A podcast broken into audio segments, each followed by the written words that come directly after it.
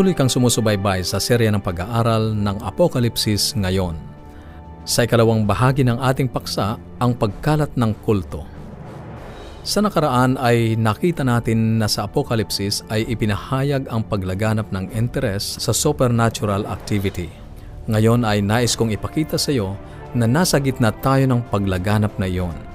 Sinabi ni Apostol Pablo sa unang Timoteo, Kabanatang 4, talatang 1 ang ganito, Malinaw na sinasabi ng Espiritu na sa ibang mga panahon ay iiwan ng ilan ang pananampalataya at susundan ang mga pagdaraya ng mga espiritu at mga bagay na itinuro ng mga demonyo.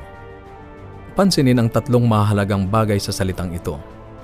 Tinandaan niya ang time frame sa salitang sa mga huling araw.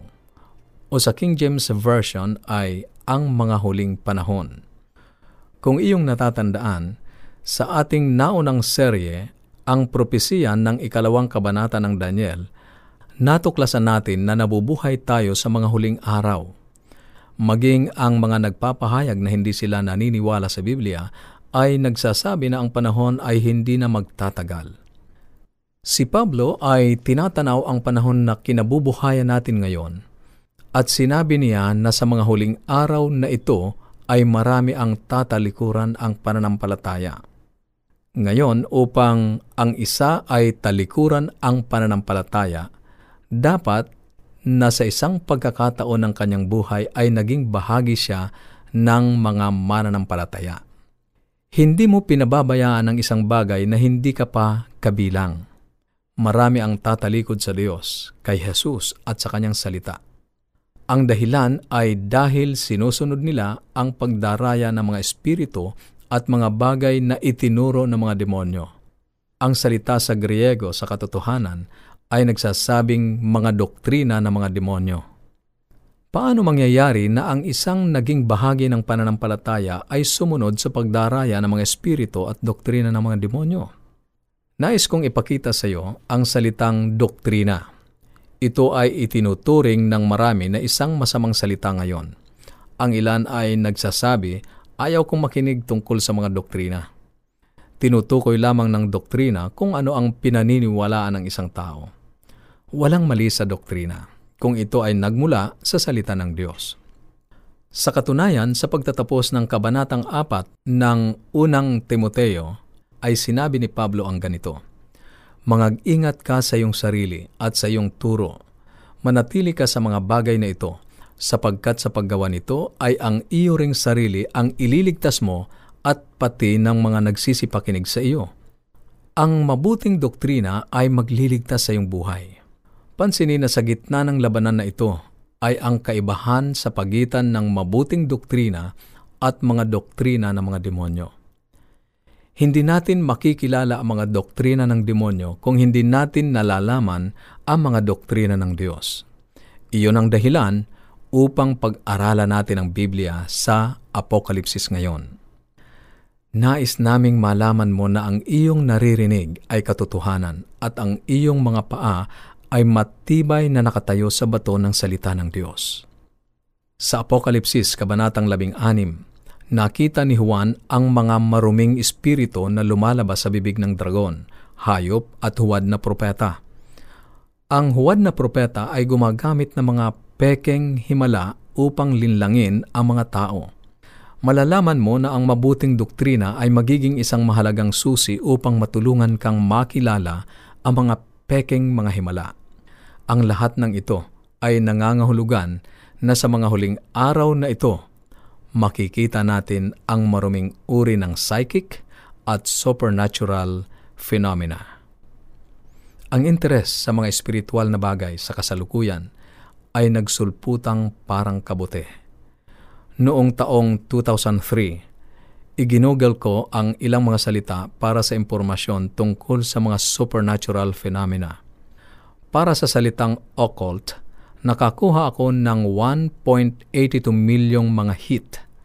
Sampung taon ang nakalipas, noong 2014, nakakuha ako ng 18 milyong mga hit para sa mga pahina na may kaugnayan sa occult para sa witch, witchcraft, or Wicca noong 2003 ay 3.3 milyong mga hits. Noong 2014, nakakuha ako ng 216 milyong mga hits. Speak to the Dead ay nagbunga ng 24 hits noong 2003. Noong 2014, nakakuha ako ng apat na daan at labing tatlo.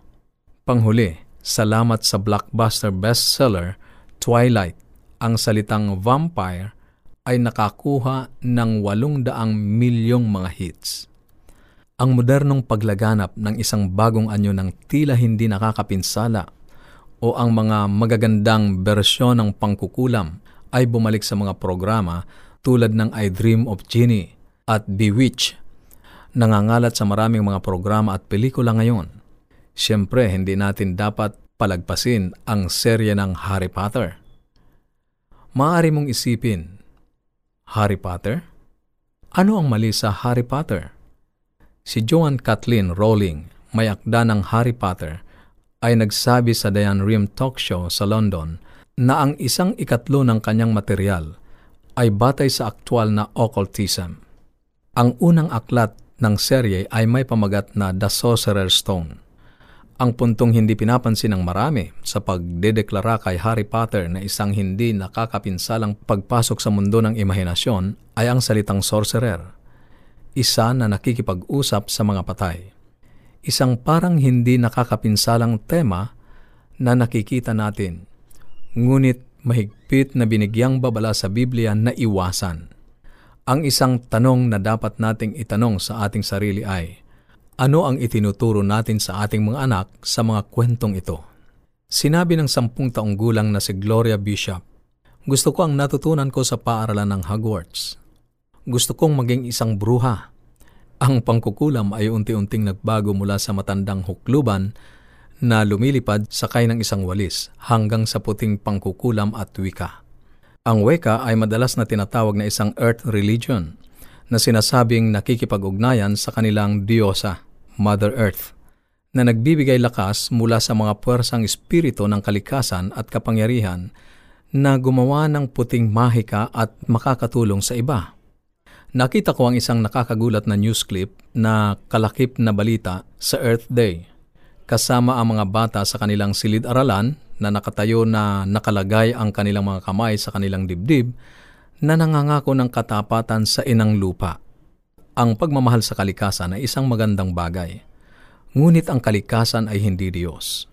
Ito ay isang bagay na ginawa ng Diyos para sa ating kasiyahan, pamamahala at pag-aalaga. Huwag mo sanang mamasamain.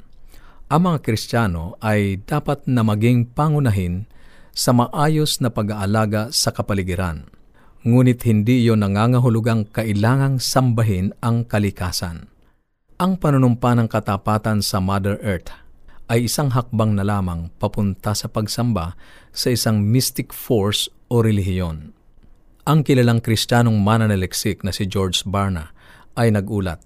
Ang sabi niya, tatlo sa bawat apat na mga teenager ang nakikipag-ugnayan sa hindi bababa sa isang uri ng aktibidad na nauugnay sa psychic upang kukulam. Sa kabaligtaran sa nakaraang taon, kaunti lamang sa tatlo sa bawat sampung teenager sa loob ng simbahan ang nakatanggap ng anumang pagtuturo mula sa kanilang simbahan ng tungkol sa mga elemento ng supernatural. Anong kahabag-habag na kalagayan ng ating mga kabataan? lalo na ang may mga kinalaman sa aktibidad ng demonyo na nakasaad sa Apokalipsis, Kabanatang 16. Itinaguyod ng aktor na si Montel Williams ang aklat ni Sylvia Brown na Other Side and Back na sinasabi, psychic, medium, clairvoyant, channel, ito ang mga salita upang mailarawan ang natatanging mga kapangyarihan ni Sylvia Brown marami ang nagpapatunay sa kanya na kanyang nabibigyan ng closure o pagtatapos ang mga nababagabag na pamilya dahil sa namatay nilang mahal sa buhay. Natulungan ang mga pulis na maisara ang mga kaso at buksan ang puso ng mga tao upang matulungan silang makita ang mabuti sa kanilang sarili. Ano ngayon ang maaaring maging hindi nakakapinsala? Sino ba ang ayaw tumulong sa iba sa mga ganitong paraan? Si Sylvia Brown mismo ay nagsabi, Ang librong ito ay tungkol sa iyo. Ito ay tungkol sa kapangyarihan na ibinigay sa iyo ng Diyos, kung paano makakonekta muli at kung paano ito gagamitin ng maayos. Dapat itong ayusin ng minsanan, hindi ba? Ang ibig kong sabihin, sino ang hindi nais makipag-ugnay muli sa kapangyarihang ibinigay sa atin ng Diyos? At kung i-endorso ito ni Montel Williams, dapat na okay ang libro, hindi ba? Mali.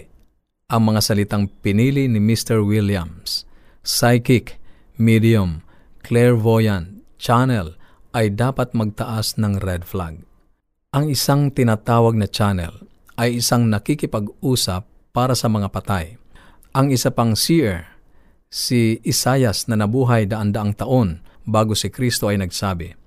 Sa kanyang aklat, Isayas Kabanatang 8, Talatang 11, At pagka kanilang sasabihin sa inyo, hanapin ninyo silang nakikipagsangunian sa masamang espiritu at mga manghuhula na nagsisihuni at nagsisibulong, hindi ba marapat na sanggunian ng bayan ang kanilang Diyos? Dahil baga sa mga buhay ay sasangguni sila sa mga patay? Sa katunayan, hanggang sa panahon ni Moises, binalaan ng Diyos na ang sinumang kumonsulta sa mga patay ay kasuklam-suklam sa Panginoon, sangayon sa Deuteronomio Kabanatang 18, talatang 12. Makikita natin ang dahilan nito sa isa pang pag-aaral. At ang tanong para sa atin ngayon ay, Totoo bang si Sylvia Brown at iba pang mga psychics ay talagang napag-uugnay ang mga tao sa kapangyarihang ibinigay sa kanila ng Diyos? Kapag pinag-uusapan natin ang tungkol sa mga spirit mediums at mga channel, kailangan nating tanungin ang ating sarili, sino ang mga ito na kinakausap nila sa kabilang panig? Sino ang mga ito na nakakausap ng mga mystics at channel na tulad ni Sylvia Brown? Isang pastor ang dumalaw sa bahay ng isang ginang sa Oklahoma City habang may isang seminar doon. Pinag-uusapan nila ang tungkol sa kanyang spiritual na buhay at sinabi niya sa kanya na alam niya na siya ay naligtas na. Sinabi ng pastor, purihin ang Diyos. Lahat tayo ay kailangang magkaroon ng katiyakan na tayo ay ipinanganak na muli ng mga Kristiyano. Kailangan natin ang katiyakang iyon. Pagkatapos ay sinimulang sabihin ng babae sa pastor, kung paano niya na lamang siya ay naligtas na. Sinabi niya na ang kanyang asawa ay namatay apat na taon na ang nakakaraan at ilang sandali matapos na siya ay namatay, siya ay muling napakita sa kanya. Sinabi niya sa kanya na siya ay nasa langit at nakita ang Diyos. Nakita niya si Heso Kristo at sinabi nila sa kanya na sabihin sa akin na ang lahat ay magiging maayos. Ipagpatuloy ko lamang ang pamumuhay kung paano ako namumuhay at kung ako ay mamatay, ako ay mapupunta din sa langit. Ang tunay na masaklap ay hindi na siya interesado na mag-aral pa ng Biblia dahil siya ay nagkaroon ng katiyakan mula sa espiritu ng kanyang asawa na nagsabing siya ay ligtas na. Ngayon kaibigan, kung ang espiritu ay gumagabay sa iyo sa anumang direksyon, maliban sa salita ng Diyos, kung gayon, sinusundan mo ang maling espiritu. Ang espiritu ng Diyos ay hindi ka aalisin palayo sa Biblia. Ang salita ng Diyos ay ibinigay sa atin ng kanyang Espiritu Santo. Habang nagpapatuloy tayo, matututo tayo ng higit pa tungkol sa kung paano masiguro na nakikipag-ugnay tayo sa tamang espiritu. Sa susunod, ipagpapatuloy natin ang ating pag-aaral sa Apokalipsis ngayon. Kung mayroon kang katanungan o anuman ang nais mong iparating sa amin, mag-text o tumawag sa ating mga numero sa Globe 0915 571-9957 0915 571-9957 at sa Smart 0920-207-7861 0920-207-7861 Kung ikaw ay nasa labas ng ating bansa, gamitin ang country code plus 63. Maaari ka ring magpadala ng mensahe sa ating Facebook page, facebook.com slash awr Luzon, Philippines. Facebook.com slash awr Luzon, Philippines. O kaya ay magtungo sa ating website www.awr.org www.awr.org Hanggang sa muli,